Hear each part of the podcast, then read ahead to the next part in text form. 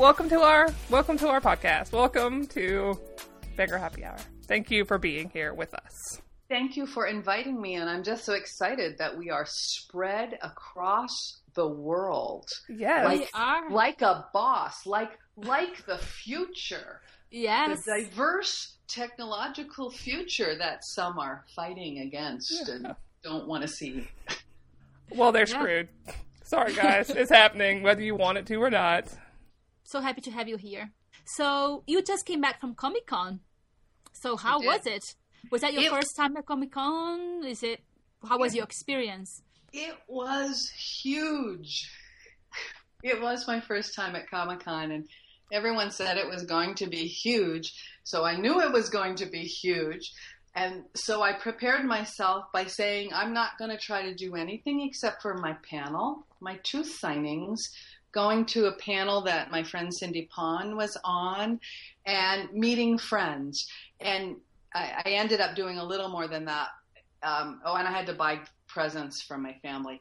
So by restricting what I was going to do and just thinking of it as like a scouting expedition, I was able to manage it. But it is huge, huge.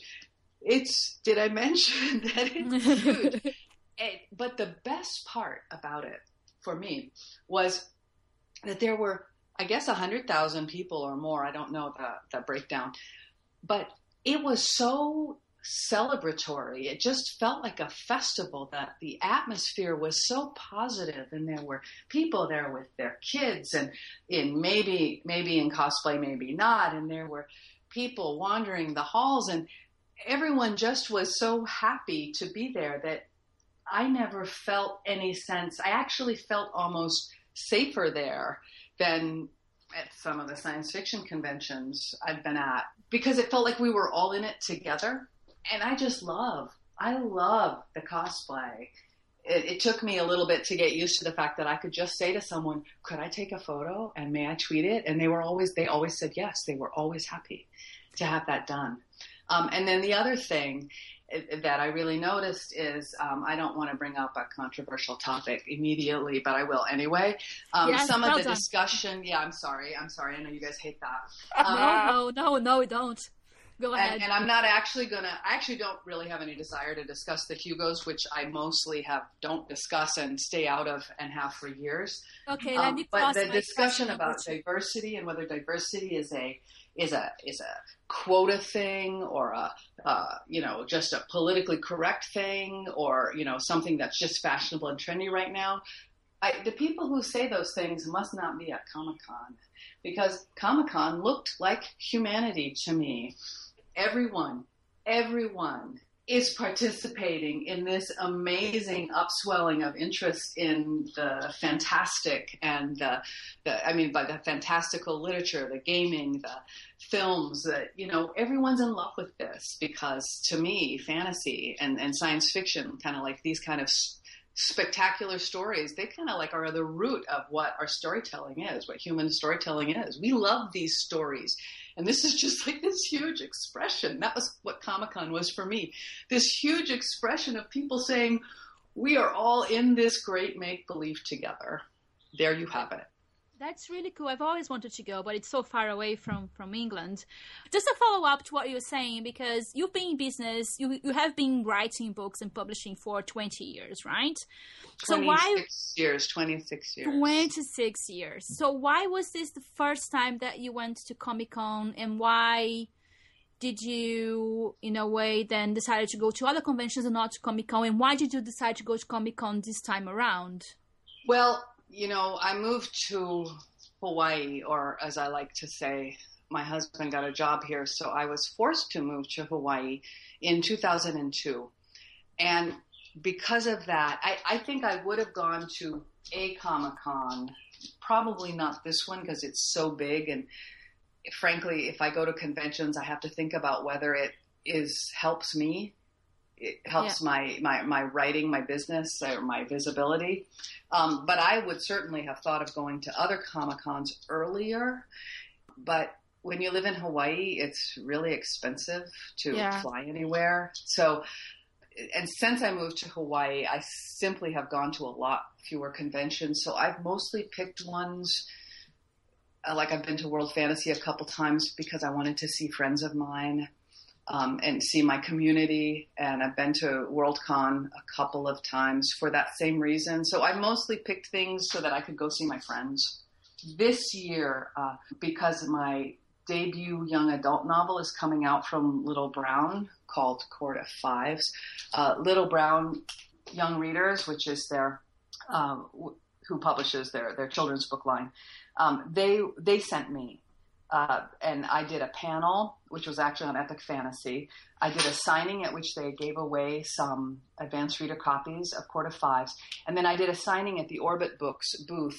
They didn't give away copies of my forthcoming new epic fantasy, Black Wolves, but they did give away uh, copies of that paperback of Cold Magic at that signing. So, so I was kind of, so I was invited to go there, kind of as a C list as a C-list, you know, celebrity yep. or D-list celebrity. I don't know which. It, no. So that that's why I went this time, and it, it's really big. I wouldn't. I would have a hard time going just going because it was crowded for me. There's so many people that that's exhausting for me. A, smaller convention. But, yeah. but I'll probably try to go to some of the slightly smaller ones, like maybe Phoenix Comic Con, or I mean, they're all over. Yes, yeah. Well, London Comic Con is this weekend here, so and it's very, very small. It's nowhere near as big as San Diego or even New York Comic Con. It's yeah, it's gonna be nice. And uh, Ana's going to get to meet somebody special. I will. Oh my god, I got tickets. I I actually paid a ticket to take my. I have a picture taken with the celebrity. I what is happening to me? But it's Hayley Atwell. Um, I know. Break for fangirling over Hayley Atwell. I was like, is this real life? I was just checking the website. It's like there are still tickets available, and I was like, what? I didn't even know that she was going. And then all of a sudden, I am actually having a picture taken. I am gonna ask her to pretend punch me. oh God. I this is gonna be my photo request. I'm gonna ask her to pretend punch me like Agent Carter, and then I'm gonna pretend being punched. Sorry, I just I can't. I, Ana Grill, Ana Grilo's legacy, everybody, pretending to be punched by Hayley Atwell. That is totally awesome. I love her. I love that show. I know it's amazing. We love that too.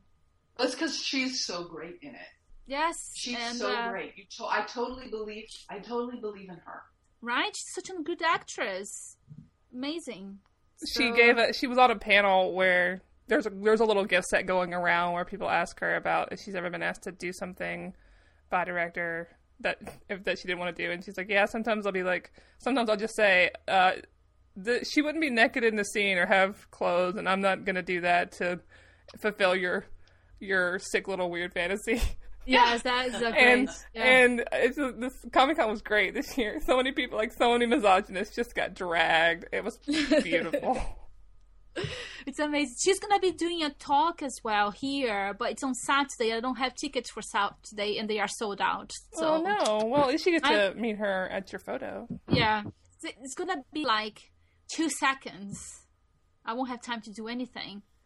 But I've never I'm, done. I'm, i would. I've never done that, and I would never do that. Like just imagining going up to a, like a celebrity and going, "Let's take a picture." Number one, pictures. No.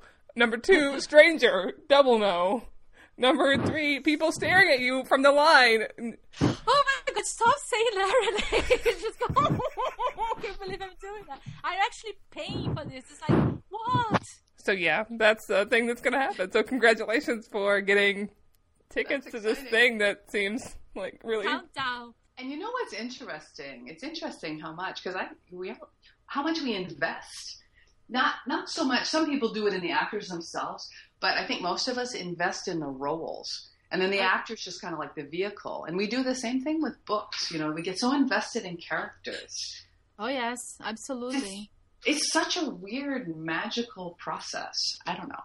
I mostly am in fandom for character this whole idea that you could interact a different way is really alien to me. Well, do you know, it's really interesting because Stan and I have we're very different kind of readers.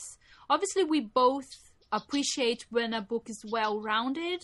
I but I read primarily for character, and Thea it's much more of a plot driven reader. Of course, she would prefer that all books have great plots as well as great characters, but sometimes she's okay with with the plots and with the plots only, and I'm and I need the characters much more. I like if I, one example that I always like to say is that if there is a book where nothing happens but two characters having great conversations, it's sometimes it's enough for me. Like those movies, I just remember those movies with um, Julie Delpy and Ethan Hawke before sunrise, before sunset, and it's just the two of them walking around talking, right? Mm-hmm.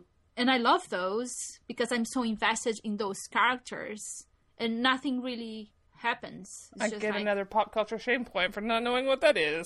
Oh my god! Oh my god! And let's end. She's, Let's, she qu- quits again. ah, ah, my heart just stopped. What is this? This is I common. haven't This is seen common. them. I haven't Oh seen them, but my I know what they are. is- I know what they are. I don't know what this is. Like, okay, this. this I'm the I'm the bad one. Like I'm the bad guy here because I'm like, what is? I might know it if I saw it. Do you know what I'm gonna do? I'm gonna get a hammer, and every time this happens, I'm gonna hammer something Please do not hammer. I can't edit that out. as an outlet for my frustration. And then I'm gonna send you a list of these movies for you to watch. Obviously, I don't know. Is it is it science fiction? no, But I don't care. Fair enough. I'm just like, that's really a thing with me recently. Like I've just decided I try, I try really hard to to care about non like SF stuff, and I just have a really hard time with it. I just don't find it that Yeah, but you, interesting. you like you like fantasy. yeah, I like fantasy. That's fine, but like just regular. Maybe that's weird. Maybe I'll grow out of that. I think maybe No, I'll get no, older. you won't. No, you won't. Because I was seeing, I, I don't know if it was a TV show or a film or something, or maybe it was a book, but I was uh, imbibing something a, a couple months ago, and I was thought, well, this is fine, but oh, I think it was a mystery novel, which I don't read very often. I try, but once a year I try again, right? And I'm reading, I thought, you know, this would be a lot better if there was like a spaceship or aliens invading or a dragon. Yes. And I would really like this because there was Exactly. nothing wrong with it. It was well written. The characters were interesting, and I just I was like, "Where's the dragon?" Uh, could I get could I get all these different things, but in space? That's always my question. Or well, space would have been good too if it could have like been set in a space station or whatever, right? You know. Yeah. Then it would have actually if it had been set in a space station and there hadn't been anything else changed except for that, I probably would have liked it. Yeah, I felt I felt kind of sad at myself, and then I thought, ah, who cares? There's plenty of other people to like the other exactly. regular stuff. Obviously, Ana likes it. Yes, of course. I read a lot of contemporary YA. I read a lot. I read a lot of murder mysteries as well, historical fiction. I think this comes from me growing up not having a lot of access to uh, SF books. Probably, But I, but I didn't either. I don't know what it is. Well, maybe I don't know. Maybe we react to different ways. You now you're I read all the things. yeah. May, may you read the, the normal stuff, and I am just like, no, I did that already. I'm done for a while. No, but Renay, you like to read romance novels, historical ones. Was uh okay? We can't say that I like to read historical romance novels when I've only read like one author. Because I tried another author, I don't remember her name, Day or something, and I was like, nope, Oh, I- Tessa Dare. bored Oh, okay. as hell. So Uh, I don't so think you- we can. I don't think. I think I just like Courtney Milan, and that's about it. I think I just like her writing and her stories, and I find the rest of it uh, hard to swallow. like she's an exception. I like romance and fantasy novels. if it if it's like fantasy slash historical, even though I'm top, am I the only one like that gets kind of tired of history and fantasy novels these days? Am I the only one? Because I'm just like, this is not. This is not what I remember from my history course. this seems very hand boring. waving. Not Oh, hand right. wavy. It's just like it's just this one version of a particular hi- history from the 1500s, over and over and over again. Oh, that's just bad. That's bad writing. I guess I don't. that's a thing where I find certain kinds of stories now that can be perfectly well written or well done. I just find them boring because I find the content. I feel like I've read read them a thousand times before in some m- minor variation or other, and and actually, there's another element there. I call it the flattening of history. Uh, I, I, I said this in an essay I wrote. I think the women writing writing women characters essay that the you know people love to talk about how conservative. Well, some people. There's a certain group of people who love to talk about how conservative fantasy is because then they can like lord it over people who like fantasy because like you secretly were monarchists at heart or whatever. But really, what's conservative about fantasy is these people who have these completely flattened ideas about what the past was like. You know, the past was the past was actually v- so varied that you can't draw any conclusions. And I think, Renay, that may be part of what you're reacting to is that people have these very narrow views of what they can put in a in that period of history, and it's not really true if you actually read history at any depth. You can put almost anything. yeah, I mean that's my problem. I have a history. I have a history minor, so when Oh well, there you I go. I uh Mm, I would have me gotten too. like I would have gotten yeah, Ana has a degree too. I would have gotten I was like what six or nine hours away from actual degree, but I was just done with I was just done with higher education. I'm like I'm out, peace. like I mean, when people say, "Well, the past was like this," and I go, "Well, not really. The past is like now. Think about how things are now. How complicated and varied life is now. That's how it was back then too." This idea that we are also with kind of like a diversity conversation when you talk about improving representation or whatever. There's an actually a good example of this going back to Hayley Atwell because she'll just drag people on Twitter who like are really rude. Like somebody was like, "How can there be like the how can there be diverse characters in the 40s?" Well, because you know, black people weren't invented Uh, like 10 years ago. They've been around a while. Yeah. And so it's that idea that we've history has just is like a flat line that's just gone straight up and like people are only now existing, I guess is like the way a way to put it. It's just really weird to me. You would have to write the past like it's today because that's how the past was. It was complicated and varied and and full of women doing stuff. yeah, not just not well. just women, just everybody. This whole this this is just a really weird idea to me that the recent you know last two years in fandom has really. I'm just like, oh god, our public education system is so bad. These people, what are they doing?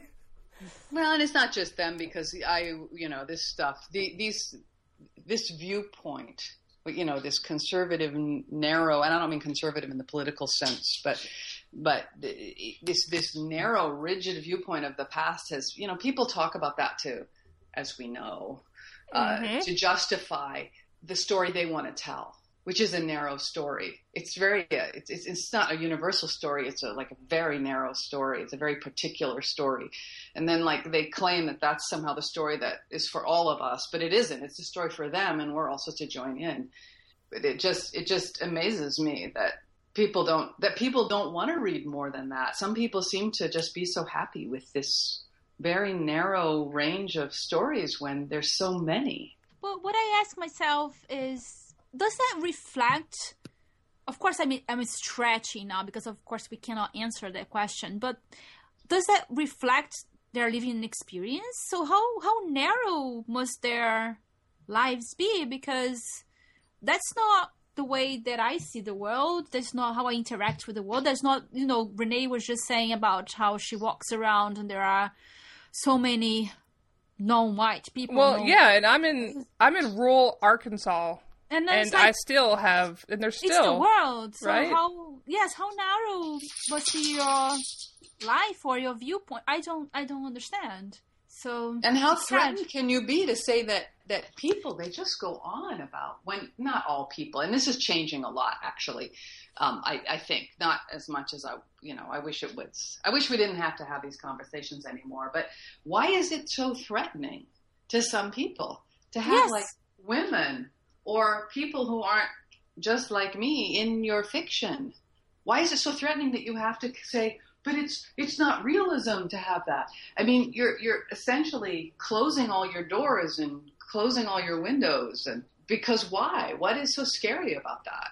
I, I don't understand. I mean, the whole point of fiction is to experience something that I couldn't experience standing in my living room. Well, maybe there are people that exper- that experience the opposite that they hope to bring the fiction into their living rooms to experience to have that comfort of just having something mirroring their own views not to expand but just to reflect oh i don't know what i'm saying anymore. No actually i think that's actually i think that's a very profound point that some people for some people fiction is doors and windows and for other people it's mirrors. Yeah i read stuff sometimes just to kind of because you know sometimes that's what a comfort read is for me something that just reassures me.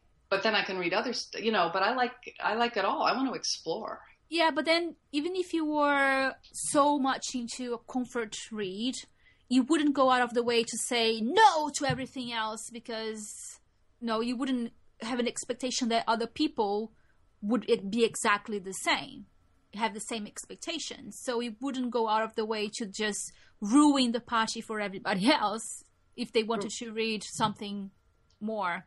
Do you know what right, I mean? that idea that you have to, you know, that you're wrong for. Well, that that goes Yeah. back way too. You're wrong for liking that. yeah. Oh I mean, God. this used to be romance. Man, when I first came into the field, there were some romance writers who wanted to join uh, the sci- SFWA, the Science Fiction Writers of America, professional group, and they were belittled and trashed. Oh my It god. was it was ugly. It was so ugly and done with a sense of glee. These men were so proud of themselves that they were belittling and trashing these women who wanted to be part of the group. It it was it was an eye opener for me. This was Wow. like literally the first year I joined. I saw this happen. Wow. The first year you joined SFWA, this happened? Yeah, Wow. yeah. That, I, I, in the forum, which back then was printed and mailed, and it came, you know. Well, this happened in like pr- this this behavior happened in print. Yeah. Oh yeah. Oh yeah, publicly, Oh, so everyone could pile on. So when people talk about pile-ons, there this happened. The pile-ons have always been happening. It happened in print, Oh my god. in in the SFWA forum, the our our professional organizations place where we talk to each other professionally. It was disgusting, but it was a good lesson to me as a young. Well, I was thirty. It was a good lesson to me as a thirty-year-old. Keep your mouth shut. That was the, you know, or there, you know, be nice, Oh. whatever. That was that was what. Anyway, it was it was disgusting. So you have so you you basically came into the field as the internet and social media were developing. So you've sort of seen it evolve. So I mean, would it I mean would it be correct to say that you've seen it like change from the very beginning to what it is now? Yeah, I mean, not from the very beginning because I'm not a super early adopter. I got online in 1990, I think. So when I first came, my first novel was published in 1988. And, you know, I went to my first convention in 1988 also. And I have to say that I didn't know anybody. I didn't know that conventions existed until my first novel was uh, coming out and my then agent said to me, "Oh, you should go to the you know this these conventions because they're a place where you can you know be, give get publicity for your book." So I'm like, "Okay," but I had no idea that this stuff happened. I, Oh. I, I, I didn't I didn't know the world existed out there. I had grown up completely in isolation. You know, I was kind of the geeky kid who loved science fiction and fantasy, and I had one English teacher who was really into it. Thank goodness for him. And so he encouraged me, but my friends didn't read it. I didn't know people who read it. It was like weird to read it, and I, I no one in my family read it. So I, it, to me, it was just this completely weird thing that I just loved. I didn't even know why I loved it. So coming to fantasy conventions was on the one hand, for me, it was like, oh my gosh, this is my people, right? And then on the other hand, there was this nasty undercurrent towards towards women, and you know, probably towards uh, non-whites too, but there weren't as many in the that I saw then. Um, although all people have been in, you know, here all the time. It's just there weren't as many, and yeah. So and then and then I got on GEnie in 1990, which was an old bulletin board, um, and it's just accelerated since then. So 1990. Well, I wasn't. Oh, it took me until 1994. So technically, you're ahead of me. and so, would you say that you said back when this whole the romance thing with SFWA happened, you learned the lesson not to speak up? But like, do you think that's gotten better, or are we still kind of living in a world where women have to be quiet and not say, not speak up when things happen like that, or risk their careers, or is it has it? Are we in a place where that's no longer an issue? I think it's gonna. It's still an issue. I, you know, I if I was on panels and when I was even when I was young, I would on panels politely call out things. I, I have told this story before, but I'll tell it to you guys now as an example. And I don't know if this was in this would have been in '88 or '89. I was on a so remember I'm a very young writer. I had maybe one novel out, and I was on a panel with a really big name male writer there. So the panel was about writing or being a writer, and there were three men and two women on it. And the the big name writer began to pontificate, and he said, and this is a quote. He said, "You know, all writers are rapists." Yes. Oh, yes. Dear. On the panel to a room full of people with two, with with three, with four other people on the panel, two men, two women. I, I mean, yes. And then he went on, and this is a, now a paraphrase. He said, you know, we we you know we inseminate our stories into people's minds, and then they grow, and then they grow there. And I'm sitting there thinking, I mean, I couldn't believe it. I'm so creeped out right now. They're no, I so know. gross. Seriously, seriously. And so when he finished, I just thought, fuck this to myself. And I said, you know, and I, I was able to be the next person to speak. So it's not that I'm like, it's not like, like I never talked up. It's just that I gauged my, you know, when it was worth it and when it wasn't. And, and, and I said something like, well, you know, that's kind of a male model of looking at it, which now when I think back on it is really insulting to the men who also would have found that comparison to be really insulting. Um, so I apologize to all of them, but I was really pissed off. Um, and I said, you know, that's kind of a male mo- male way of looking at it. And he kind of got huffy, right? But he couldn't do anything. And and I, but I, I still believe that the audience was with him because they were like, like, oh, he's so important, right? So I said my piece then. it was funny because I was on another panel with this person at um, at this same convention, which was about I don't even remember what it was, but the subject of a um, let me see if I can phrase this correctly of a expedition to another star, right? If we had a interstellar expedition that would set out, and at one point he goes, well, you know, us people, the ones in this room, we're not the ones who would be picked. They would pick the young and the, you know, the fertile and the whatever. And like, I can't remember if I said this, but, and I hope I did, because I'm, I'm thinking like people like me, right? Like me. Because he's like talking. He was constantly talking for all of us. His experience was for all of us. Was universal. Yeah, and and so so on the one hand there was that, and on the other hand, I love the science fiction fantasy community. So what I would say comparatively is that. Oh wait, I can give one more example. Here's another example. So this I don't. This would have been in kind of the same, maybe a year or two later, um, and I was on a panel about I don't know, maybe war, and at some point because we were talking about this, and at some point I said, you know, it's interesting to me because we're going on and on about war and battle and how we have written a thousand, a million stories about war and battle, and yet I just don't see many many episodes of childbirth in these stories. We don't talk about childbirth in these stories. And a guy on the panel goes, "Well, that's because all childbirths are the same, but every war story is different." What? Yeah. Yeah, and the audience is all nodding along with him. I have no words. Because, yeah, because that's that's the narrative they've heard, right? That's the narrative we grow up with. Women's stuff, eh, boring, trivial, all the same. Men's stuff, important, right? So I would say that it is different now because there's more of us and we can reach each other.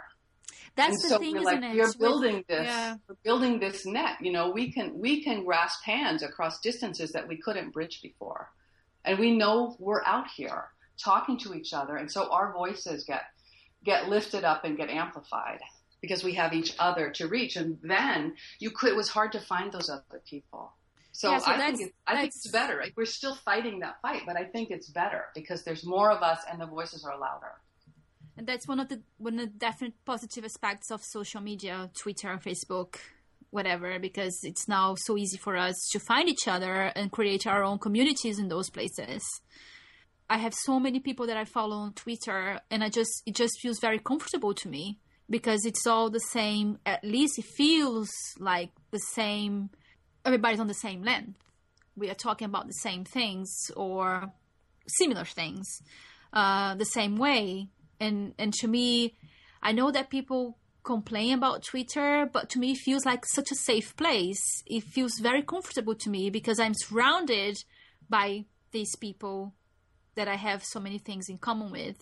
And and part of the things that I, we have in common with is the fight is to you know to speak up And, and we know, we know that there are people, we know there are people who are, will have our backs. I, I also find Yes. Twitter a pretty safe place with, with the understanding that it isn't safe for, no um, for everybody a, number of No, people. exactly Uh, I, yes. I haven't received the horrible stuff that some people have had to deal with. You know, I've been fortunate in that way.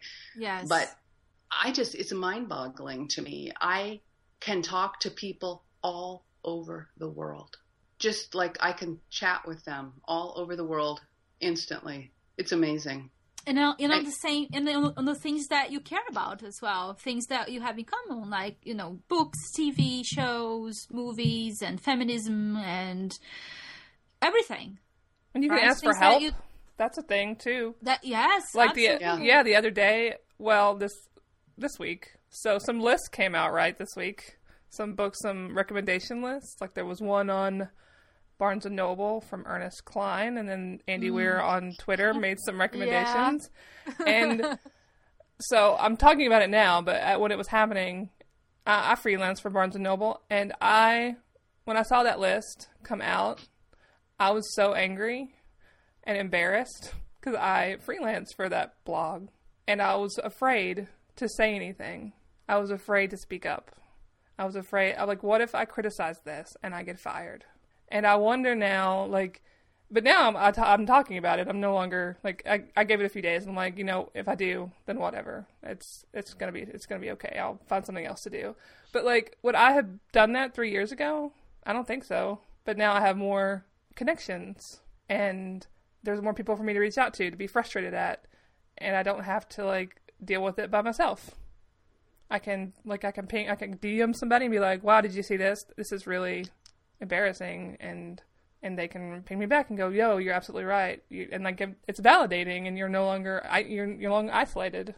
You know, that's a really important point, too, because as long as people are isolated and alone, they don't have a power base to stand on. They can't really protest. The most dangerous thing, you know, in, in unequal societies is when people who are in less powerful positions start to link up, because then that connection, connection always is power. And I Yeah. mean power, I don't mean like power over, but power of, power within, power together. Um, And- connection is always, always strength.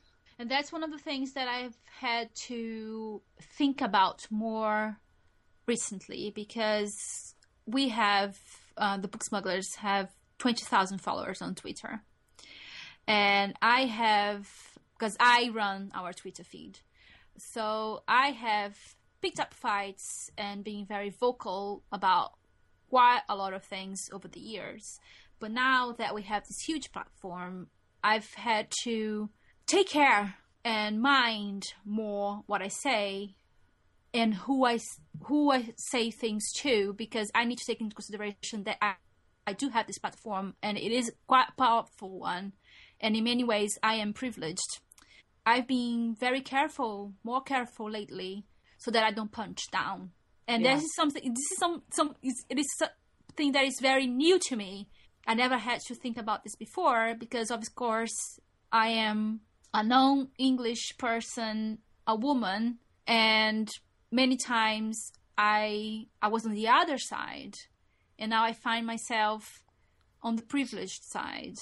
Well, in some ways, in some ways, of course, because I have all sorts of other privileges as well. I do think But- that I do think yeah. that our community we get a little confused. That eh, I mean, going back to our discussion about how big Comic Con is, compare like Comic Con to the science fiction community. No, like, there's, no there's really no there's no comparison, There's no right? comparison. It's so it's so tiny. So I mean, yeah, you have some privilege because you have a really large platform, but also the Yeah. community is just really like outside this community. Like we're like crumbs. flies, flies. So But but book smugglers reaches outside the community. that's true. That is true. You do. You guys do. You have diversified. Yes. Well, from the beginning.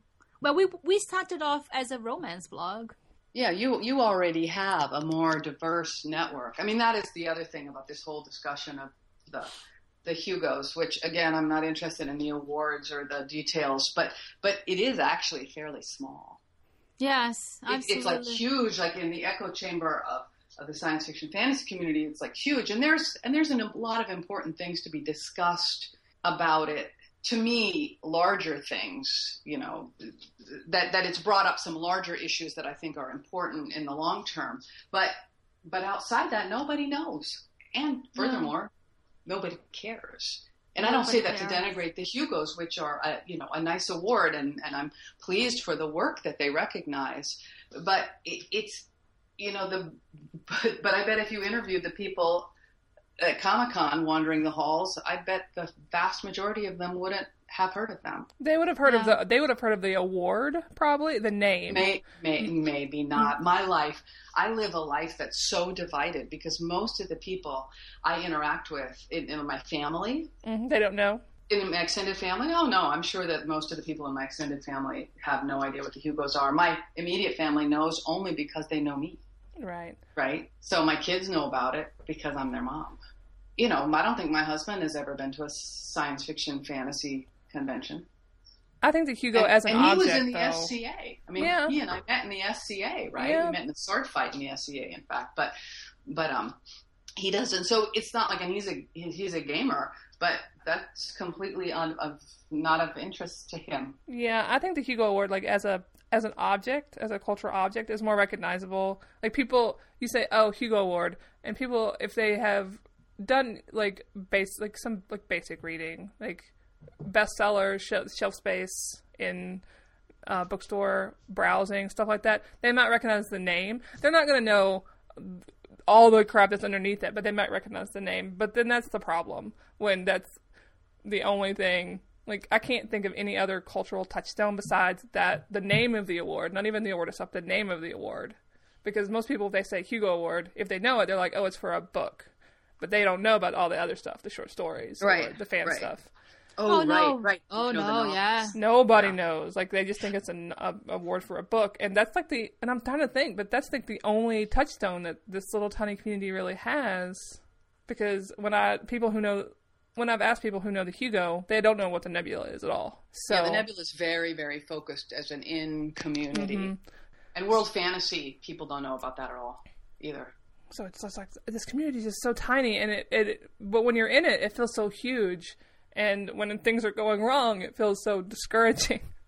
And it feels like everybody knows and everybody's talking about the same thing. But no, not really.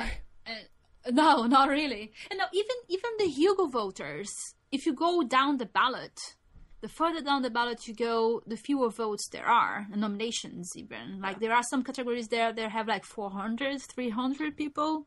It's it's very insular, it's very small. So- and, but some, sometimes it feels like it's the whole world. Yeah, but it's not. And, Like, I mean, the Comic Con thing, I'll, I'll just alone. Like, I mean, you cited some numbers earlier, K- Kate. You said something like hundred thousand, but I saw I saw a number like uh, much larger than that, like one hundred forty thousand. Yeah, I saw that. that's what. Yeah, I think it might be 140. It was I can like believe that. Having huge. I've touched like half of them and jostled in those exhibit hall. And those people, that's, I mean, and they are all there reveling in things that have a science fiction and fantasy aspect to them.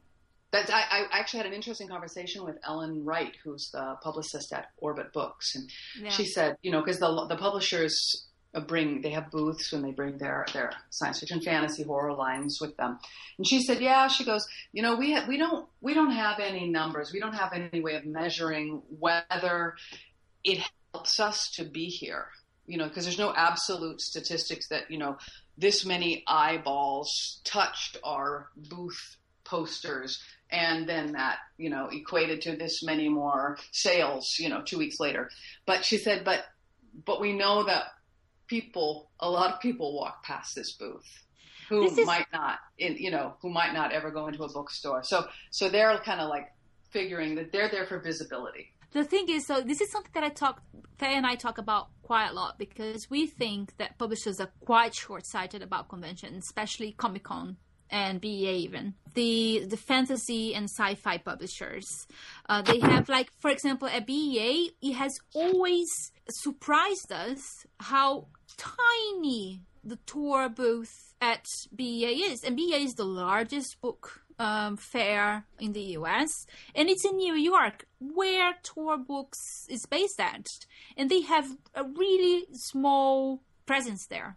And Thea was at Comic Con as well, and she said that she couldn't believe that there are the, the, the books were not that well represented. She felt uh, there were not huge booths, not all publishers were there, and she feels, and I feel that this is very short sighted of publishers not to invest more in those conventions because, like you said, no, Ellen just said that they don't have numbers. I think that's something that maybe they should have. I don't know. I, I just it's I mean for me it's a it's a new world because you did 15 years ago 20, 20 years ago I hadn't even heard of Comic Cons. Yeah. No, they existed. And and I remember when people I I'm so old. I remember when people in um, science fiction and fantasy, or at least in my circle, began talking, and I don't remember, this was a while ago, about like Dragon Con, these media conventions. I remember when people started talking about media conventions, and they're like, well, is it worth going? I don't know. I, actually, who was it who said this? Was it you, Brenda? Somebody said this, that science fiction is actually kind of a conservative field, strangely enough. They are kind. Of, it feels kind of resistant to change for all yeah, that oh, talk about it being like, oh, we're the future, but no, I not at like all. No, no. The future is fandom, like the fandom that I'm a part of. The media when in the '60s when the men decided, oh, they were gonna like run the women, like run the women out, be jerks and sexist assholes, and the women were just like, fuck this, we're gonna make our our zines and do our thing over here, and we split. That that fandom that I'm a part of, that I that I come from, that's gonna be the successful one because we're the ones going like we're the ones going to these conventions. We're the ones building these communities that are inclusive. And mm-hmm. my fandom's not perfect. There's like we focus. There's a huge focus on white dudes fucking. That's a problem. Um, like it's well, it is it's an issue. Like we have these problems, right? But like as far as like welcoming people of color and women and trans people and non-binary people into the community, like we're a lot better at that than I see the science fiction and fantasy community being. So I just think that like as the years go by and the more like the more the SF, these big SF publishers don't pay attention to these to how fandom is changing, they're just going to get left behind.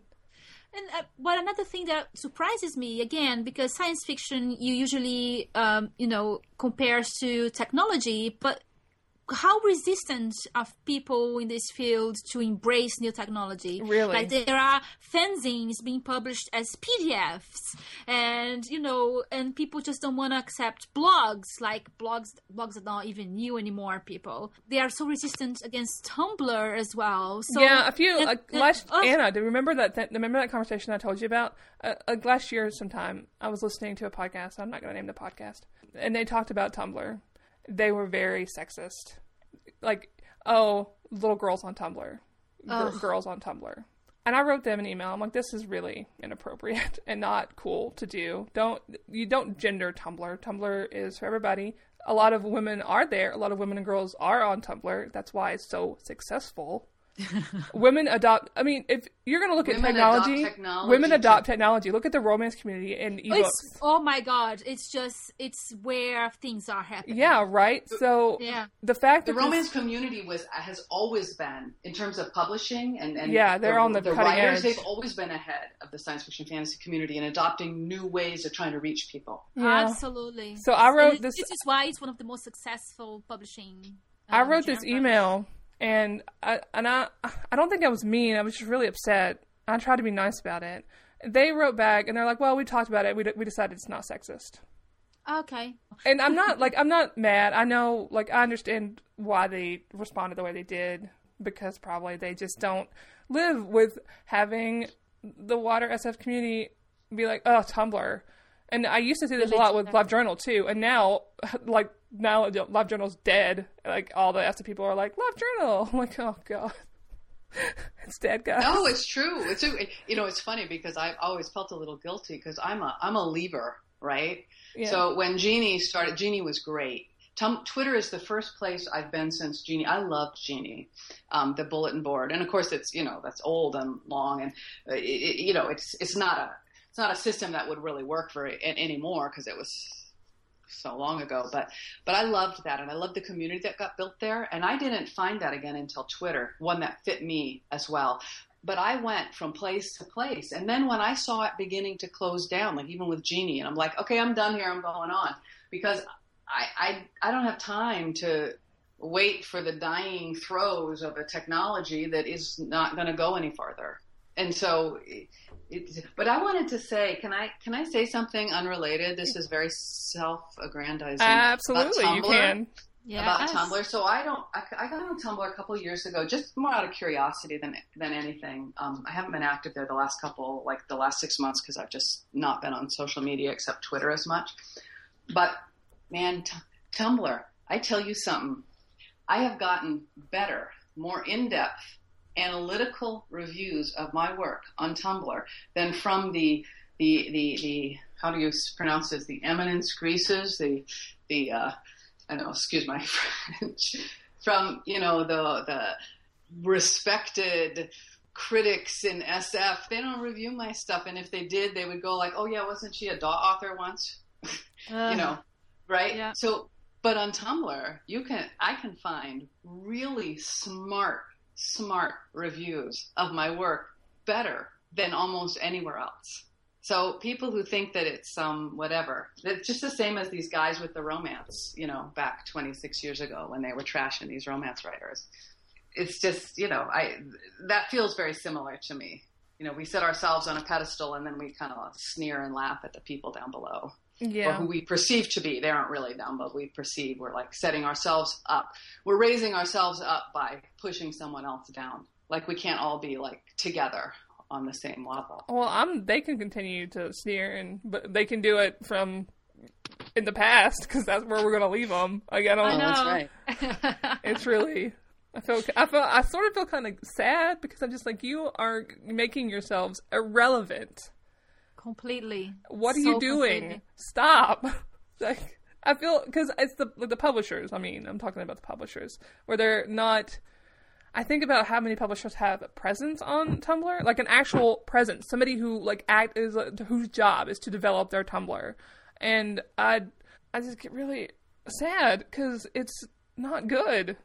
I think maybe the young adult publishers. Yeah, they do. They're really like they they're do. They're good because I know that um, Little Brown's N O V L novel.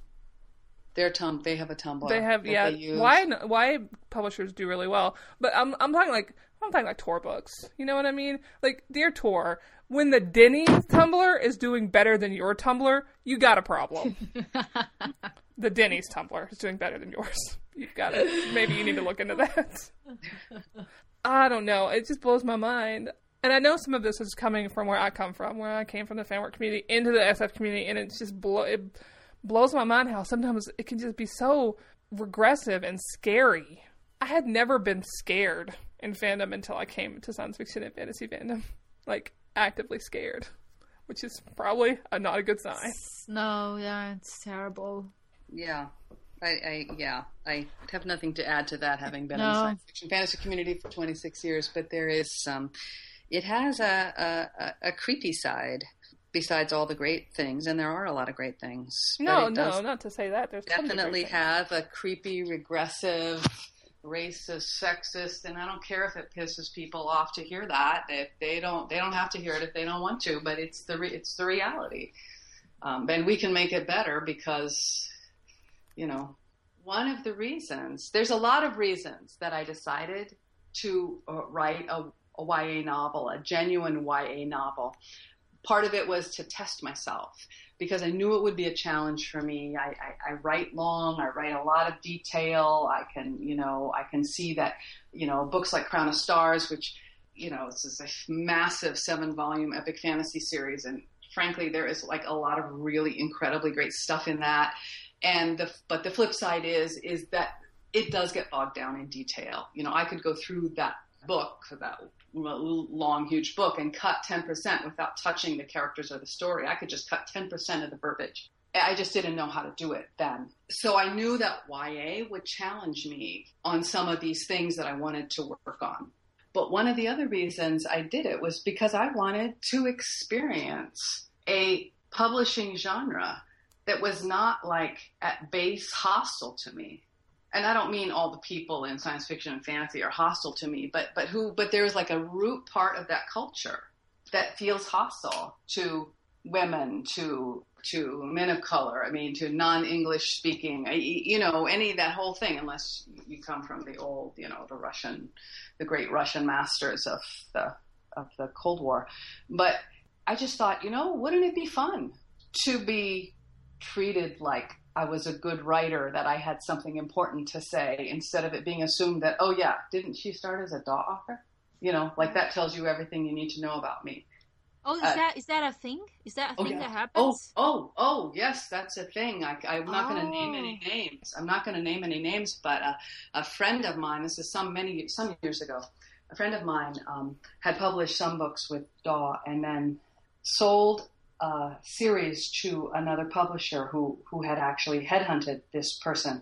And the editor who had done the headhunting was talking with a noted science fiction academic critic person at a party at a convention and said, Oh, and this noted critic said to the editor, Well, you know what, what's coming up with you that you're excited about? And the editor said, Oh, I've just picked up person this person is such a fantastic writer with these multi-leveled, deep and really exciting, important and intellectual, uh, great writing, right? That was what, that was what the editor said. To which the critic replied, but isn't person a DAW author?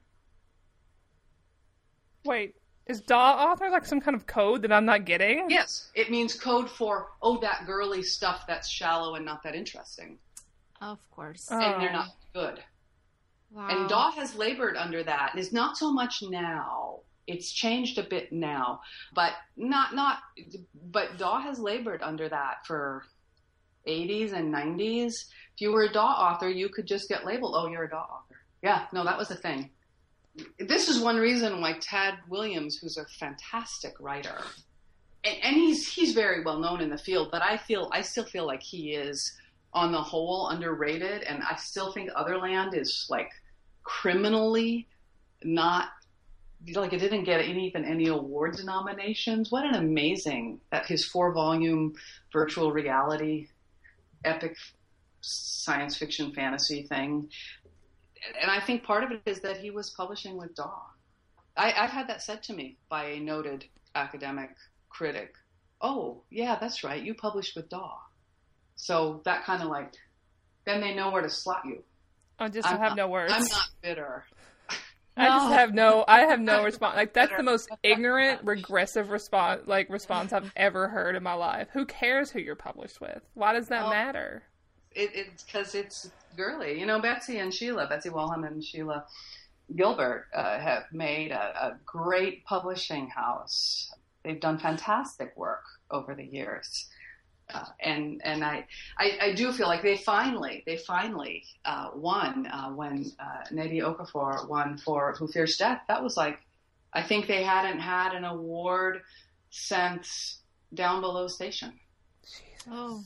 which I believe I don't know if Donald Wollheim was still alive in when Below Station One back in like 1980. I, I don't I don't know my chronology, but yeah, no.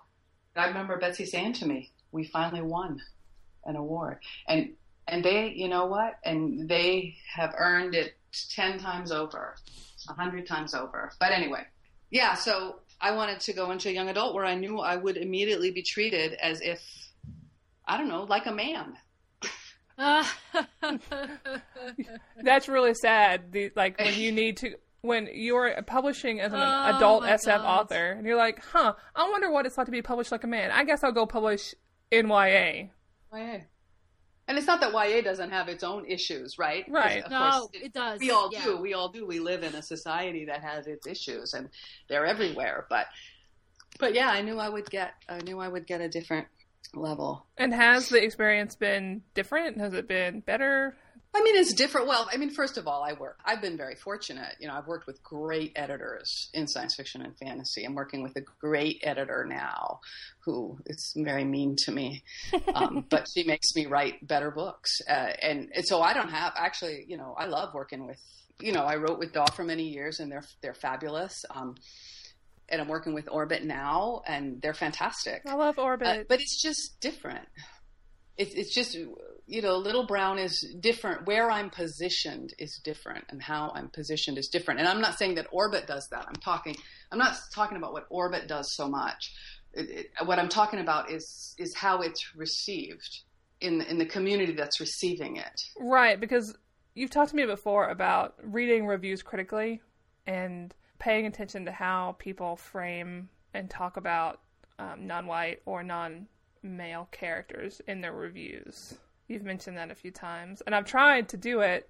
And the more I've done it, the more I've realized that you have a point, and that if there if a book is about a female character, that book's going to get reviewed way differently in the like the adult blogging community than in than it would in like like on Tumblr or in the YA community. There's a different there's a definite language difference. And I mean I don't have any examples on hand, but if and then and then there's added layers if it's a book about a woman written by a woman or if the character isn't you know i would love i, I can't I, I wouldn't have the time to do it but someone who was good at textual analysis it would be fascinating to me how ken liu's book the grace of kings was reviewed compared to you know just pick some or a couple of random epic fantasy starters by people it would just be interesting to to see how reviewers were negotiating that differently. You know, there's so many vectors along which this goes, but but it's true. And then it, I, I have actually a great example from Cold Magic. It was a great review. Actually, I had met this guy at a signing, and so he he read Cold Magic, and he's a teacher in his late twenties. And in the review, he actually says, "Well, I started reading the book, and then I wondered, can a can a 28 year old man read a book about a 19 year old narrated by a 19 year old woman and i appreciated that he stated it right out front right? And then he said and then he and it worked because of course then he said well it turned out i could. It was a great book. You know i really enjoyed it and he went on to read the whole trilogy.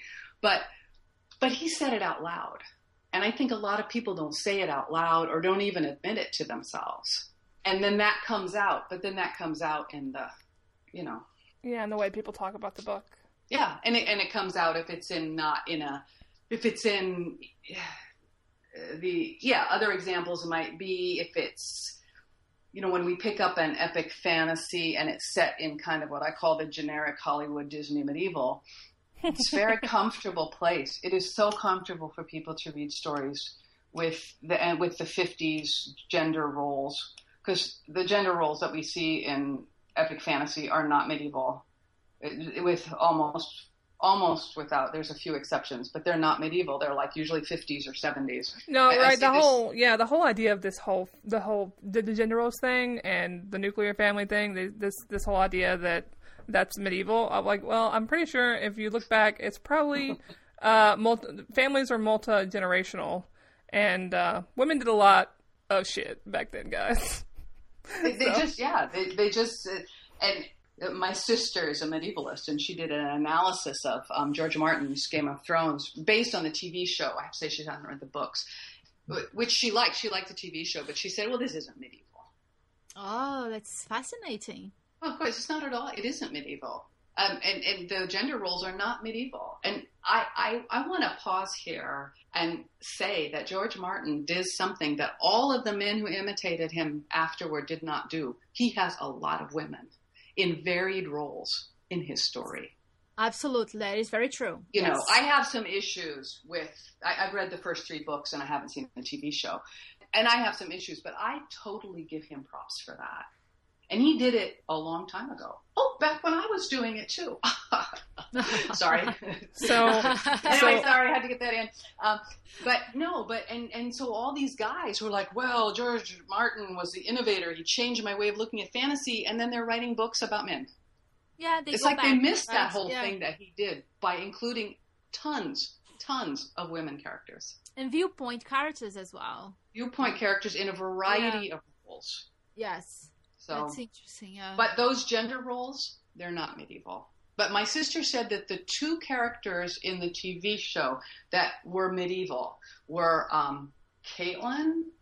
She said there's a scene where Catelyn's riding, I guess, to King's Landing. I don't remember this, but and she's they come to an inn, and the, there's like it's she might be captured, but then she stands up and says, "Oh, Lord so and so, you, you know, are you your sister married my cousin, and oh, Lord so and so, you know, you were fealty to my father, you know, who you remember how you were, you know, your father and him fought in a war together or whatever." That's she said that was medieval. Her her assumption of of of that um, Lord's mantle, yeah. And then the other one is what's her name? The the woman the the woman knight Brianna. which I which I think they do differently. Yeah, which I think I in the book I didn't care for her because she felt like a 1970s. The, the insistence on how ugly she was that felt like a 1970s. She has to play Oh. sports because she's too ugly to get a date. That felt very 70s to me because that was when I was a teenager. But my sister's right. That that idea of the lady, the woman knight, the the lady who is a knight, and I don't mean, I mean lady in the old-fashioned term. That's medieval. But she said all the rest of it, it isn't medieval. The, the gender roles, they're not. That's not that's how it was. fascinating. Yeah, and she would know because she's a medievalist. She reads this Yeah. stuff in the original language. What? No, that's a superpower. Holy crap. I know. No, Wow, that was heavy. I know. I'm sorry. no, that was like- my fault. I did it. I did it. I took us. I took us down the he- the heavy path of feelings about genre and fandom. But it's so easy to have t- so many feelings about these things. well, we are so we are so immersed in that. So Well, I mean, I write it. I've spent my whole adult life making up stories. How weird is that? It's actually great. You know, we used to think people people used to say when I was young, people would it was like kind of seemed like kind of childish, and I I don't buy that anymore.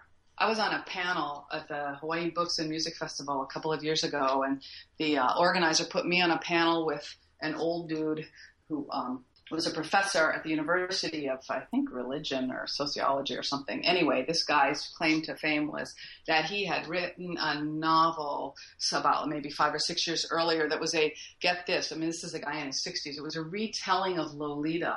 oh, okay. What? Huh? Yeah, I know. Like that would be bold and edgy in the you know now, uh, and and only it starred a professor who was a professor of religion and like like him, and how he went to India. He he had the hots for a student, an undergraduate, which is creepy just on itself. Who was Indian American, so he made up a study tour to India, and she ended up signing up as the only student to go anyway, so he's on this. He, I'm on this panel with him, and I asked around beforehand because I was like, "Whoa, man," you know, and and I got a little, you know. So I thought, "Oh, okay, that's all right. It, it'll be fine." But it was interesting because, and this actually goes back to what Renay said about regressiveness. So he's sitting there, and he's been his whole life. He's been like at the top of the food chain, lecturing and pontificating, and I'm sitting there, and I'm watching the audience and I'm I'm watching the audience to see how they react to the things we say, and he's pontificating. So I begin to start, you know, doubling down on the stuff that I can see the audience is re- relating to. I start to say, well, I read science fiction fantasy. How many of you do? You know, so I'm creating connection between me. So by halfway through the panel, they're like on my side, right? And not on his side anymore. And he doesn't even see it. It's not that it's a conflict, but that he's like in this mode of better and worse. So finally, towards the end, he's finally beginning to twig that uh, that the uh, audience is not responding to him like the way he's used to.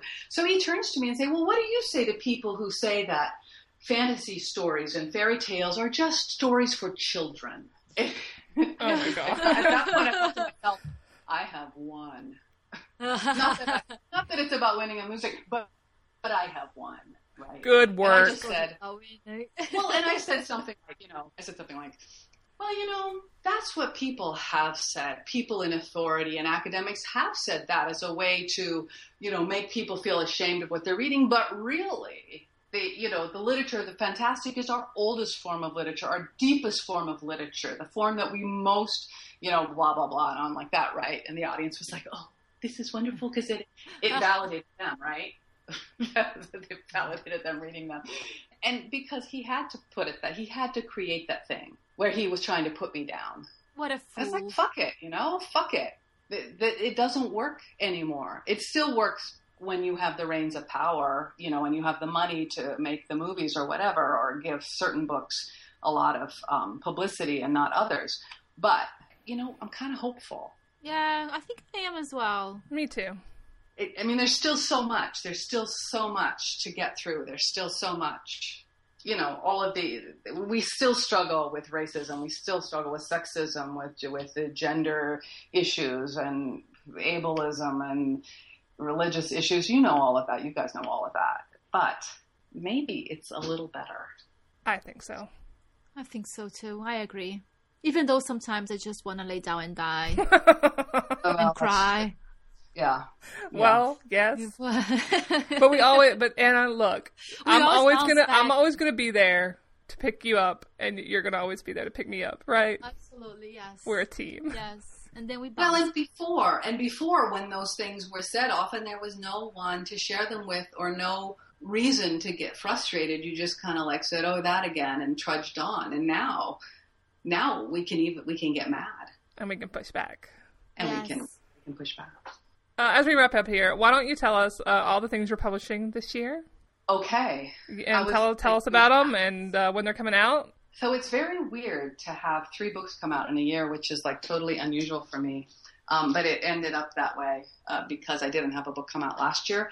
Um, I so my short fiction collection called The Very Best of Kate Elliott, with five essays and twelve stories, came out in February from the fabulous Tachyon Publications. They are amazing to work with. They're so great. And bonus, it has an incredibly great cover by the first woman to win a Hugo, Julie Dillon, Yay, Julie! uh, for, for a professional artist. And Hold, even hold on. hold- hold on. Sorry to interrupt. She was the first woman to win to win a Hugo for best professional, professional artist. artist. Yeah, she was. That's Yes. how bad that category is. Yes. And furthermore, when she was nominated, so she won last year when she was nominated in 2013, she was the first woman to have been nominated for like 25 years. Oh my god! So this Yeah, is one of the moments where I want to lay down and cry. Yeah. But anyway, sorry to interrupt you. Please go on. yeah. And I still had people say that, oh, she's too young, she shouldn't have won yet. Oh my god. Yeah. Ugh. But anyway, anyway, Anyway, as you both know, she, to my honor, she honored me by asking me to be her guest acceptor. I, I, I actually thought John Harris was going to win, and, and he would have been a fine. He's a credible artist, also. But I was thrilled to accept on her behalf. Anyway, so the gorgeous, gorgeous cover, and very best of Kate Elliott, is actually a scene from Cold Steel, that which is the third Spirit Walker book. So it's just like so anyway, it's that's thrilling to me. Okay, so that's that. So then my young adult debut novel, which is a fantasy, and it's called Court of Fives, is coming out on August 18th, the day before Worldcon, which I will be at, from Little Brown Books for Young Readers. It has another gorgeous cover, and they are another absolutely fantastic publisher with with um, a slightly different editorial method, which is why they spend a page when they send you your 20 page editorial letter. The first page, they tell you how wonderful you are and how wonderful the book was and how everything was just so fantastic. And then you turn the page and then the hammer hits. That's amazing. See, when I work with Devi Pillai at Orbit, she's not like that. She says, okay. And she just assumes that I know that the book was fine. Otherwise, why would she be publishing it? Right. So she doesn't bother with any of the nicey nice, right? She just like bam hits it. Um, okay, so that's coming out. Court of Fives is coming out in August, and my new description of it: Little Women meets American Ninja Warrior in a fantasy setting inspired by ancient Egypt. oh. I like that a lot better than the other one. Uh, Well, I'm really into American Ninja Warrior right now. I've been watching the new season, and and it turns out that this week, someone who reads my books and is a fan of mine w- was competed in the Venice City Finals and went on to the Vegas Finals. So, like, I'm like, yes, That's super cool. which I found out via Twitter of all places. of So- course. Of course. Yes, yeah, and then. And then to round out the year in November, my new epic fantasy volume one is coming out from Orbit Books, and it's called Black Wolves, and it's got a totally badass cover by Larry Rostant with a great Ken Liu quote on the front and uh, quotes by Jacqueline Carey and Karen Miller on the back, and it's actually a gorgeous cover. I've seen the uh, full the full finished cover now, and it's just beautiful. And one of my beta readers said, she said, I think you can call this Jane Austen's Persuasion meets Dragon Age. Ana doesn't know what Dragon Age is. no, but I know very, But very Dragon well Age is- Dragon Age is like one of the big fantasy. It's like it's like you know Mass Effect Ana that I've talked about before. It's the same company, but it's a fantasy game instead of a science fiction game. Okay. It's really good. It's really popular. My friends really like it. But Persuasion is my favorite Jane Austen novel. Well, she, Ana's in. Well, she was in before, but now she's like doubled down. Double down. So I have a question about Black Wolves. Okay. In that it comes after your Crossroads trilogy. It's in the same universe, right? Mm-hmm. So do you have to read that first trilogy first, or can you kind of read the Black Wolves in isolation? If you're not, like if you're not worried about spoilers or whatever, can you If do you're that? not worried about spoilers, then you can. you can totally pick up Black Wolves. It's written for people who have not read or who may never read the Crossroads trilogy. It's written as a standalone. I mean, it's written as a standalone trilogy. It introduces the world and everything. You're not. It's not assumed that you have any knowledge when you read it. So it was. It's specifically written. So it is a new. You could. You can start. Anybody can start with Black Wolves. There is some information in it that would constitute a spoiler for the end of Crossroads. So if you care about that, Read deeply. Crossroads first. the cross I would read the Crossroads trilogy first. But you don't. But but it's it's. I mean, I specifically wrote Black Wolves to be its own thing. Yeah, Okay. So And, uh, you can all- you don't. everybody can go read Crossroads because there's Giant Eagles of Justice. I love Crossroads. It's still my. It's really I- it's good Yeah. No, I, I, I- I love Crossroads. So um, I love all my books. Um, because you've But- written a zillion of them. You've written eighteen zillion books. you know, and if you and if you counted them as normal 100 100,000 word novels instead of the monstrosities that they are, I would have written even more books. Like like the third book of the Crossroads trilogy, Traitors' Gate, it's 300,000 words. My friend KJ is actually reading the first Crossroads book. She was like, "This is really long." I'm like, "Yeah, you're right." She's like, "I need to take a break." I'm like, "You know what? I took a break halfway through that book. I, t- I treated it like two books. I read half of it, like I'm like a little bit more than half, and then I went and read something else, and then I finished it, and it worked out great. Yeah, they're um yeah, and I'm trying to write shorter. That's the oh, that's the other reason I wanted to write a YA because I knew that I had to. And and Court of Fives is 105,000 words. I'm so proud of myself. That's like five hours. I could do that. Yeah. Yeah, I mean, Ana laughs so- at me Ah, Renay, sometimes, really. because I can read so because I apparently can read super fast. That doesn't feel fast to me, but apparently it is.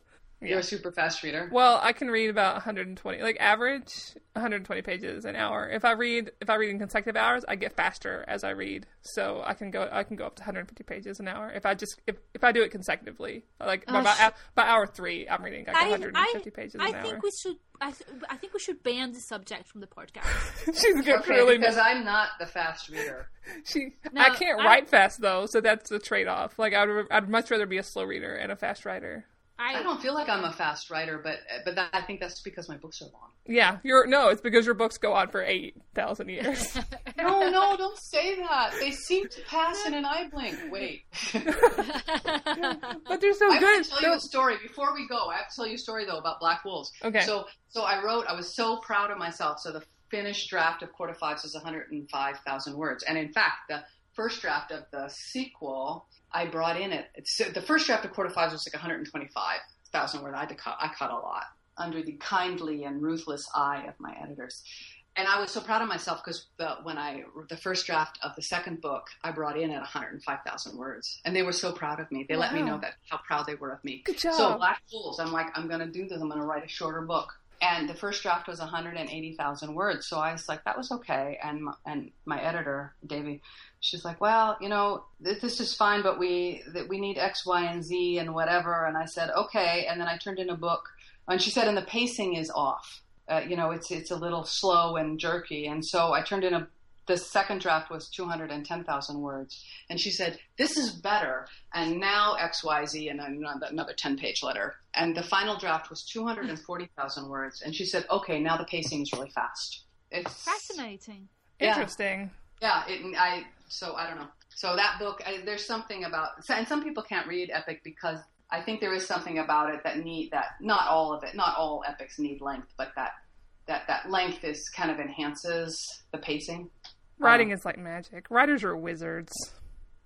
And editors are too. Dev is an amazing editor. Oh, e- editors are a good editor is worth his or her is worth their price in rubies. Man, I I value them.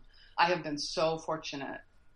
Um, Yeah, I have a great I have a great editor too. I can I can totally feel you on the editor train. My editor, the person who I have edit when I do writing. I feel really lucky because if they weren't there, I probably wouldn't have written half the stuff. Or pu- I mean, I would have written it, but I wouldn't have published it. So lo- we all love our editors. we all love editors. Yes. Yes, but I have one extra question. Oh, you thought it was over. So basically, you are doing this publishing thing for 26 years, and you probably have done several interviews in this time. Is there any one question that you've always wanted to answer but you were never asked? You know, there has been not maybe not a question that I wanted to be asked, but in a good interview like this one, people will ask me a question phrased in a way or or about something that I haven't been asked before, and I'm always grateful for those questions. That's the best I can do. Is is there a question? Do I have like something written down? Please, Or- please or ask some- me this some- question. I don't think so. I'm just, you know what? I'm just grateful. I have to tell you, when I came into the field, I was like the bottom of the list. My first novel got maybe five reviews total. The first, my High Road trilogy, I think the they got like three reviews total. I'm just grateful people are talking about me. I'm grateful people want to talk to me. I'm still kind of in that. I'm still that 30 year old who's like wandering through the halls going, I don't know anybody here. There's a part of me that's still in that place. So I'm just so happy when people talk to me at all. no way. Wow. There's no Yeah, way. No, really, really. There's a part of me that's still like there's there's a part of me that's still amazed people read my books, you know, and that and that they love my books. I'm just uh, uh, okay. I'll finish this with a story, which isn't related to this question specifically, but is related to my answer. So. When um, at World Fantasy in San Diego in 2011, I met Karen Lord for the first time. Um, was delightful and uh, love her. She's love her. Um, I love her work. We went to the mass autographing. Have either of you been to World Fantasy? I've never been to any No. convention. So, So one thing they do there that's actually pretty nice is on I think Friday night they have from like eight to eleven or something. They have all the authors who are at World Fantasy who want to do it go to this big room and they sit with their name ta- with name plaquettes and at tables and everyone who attends a convention can come in and get anything signed by anybody. And it's nice because instead of having your assigned time where you have to sit there for an hour and maybe 10 people show up if you're lucky right? You, there's always a lot of people there's a bunch of people milling around and you're likely to get you know a lot of people through and and if you don't you have other people to talk to. So karen's first novel had i think just barely come out but uh, we had just had dinner together. And so when we went in we sat next to each other because you can like sit wherever you want. So she had a few people come up but i had kind of a steady stream right? And after about half an hour there was kind of a lull and she looked over at me and she goes so impressed. She goes you you treat each person with such respect and and with such enthusiasm do you know how do you manage to do that after all the years you know don't you get tired i mean not tired but don't you get you know, I, I guess she yeah. was imagining like, you know, I don't know, some like big bestseller who gets, you know, thousands of people and they get kind of jaded from it. And I looked at her and I just laughed and I said, are you kidding me? Every person who comes up here, I am so grateful for them. I'm like so excited. Oh my God, you read me. like, uh, thank you. I just want to thank every one of them. So that's kind of, so thank you for having me on your podcast and for oh. asking me those great questions. That's and great. I will tell you a story. Thank you for being here. And so, so you'll feel better. I told a bunch of people, like, I was really nervous to have you on because I mean, just it's me. I'm to get nervous talking to new people when I talked to them for the first time. Welcome to Anxiety Land. I told a bunch of people that I was going to have you on and I was going to interview, and they're like, "Oh my god, I'm so I'm so jealous. I would totally love to talk to her." And this is like this is more than five people, okay? And these are people that I know, and I know there's more of them because if I told other friends, they would also be excited. So there's a lot of people out there who read you. Thank you. And, and, and I totally get the anxiety because I have the same thing. Oh, anxiety is the worst. Yeah, I have. I, I have the same thing. I, I'm always I was anxious about this. No, I think we all did well. We all did well, and in fact, I'm going to give us five space bees out of five. Yes.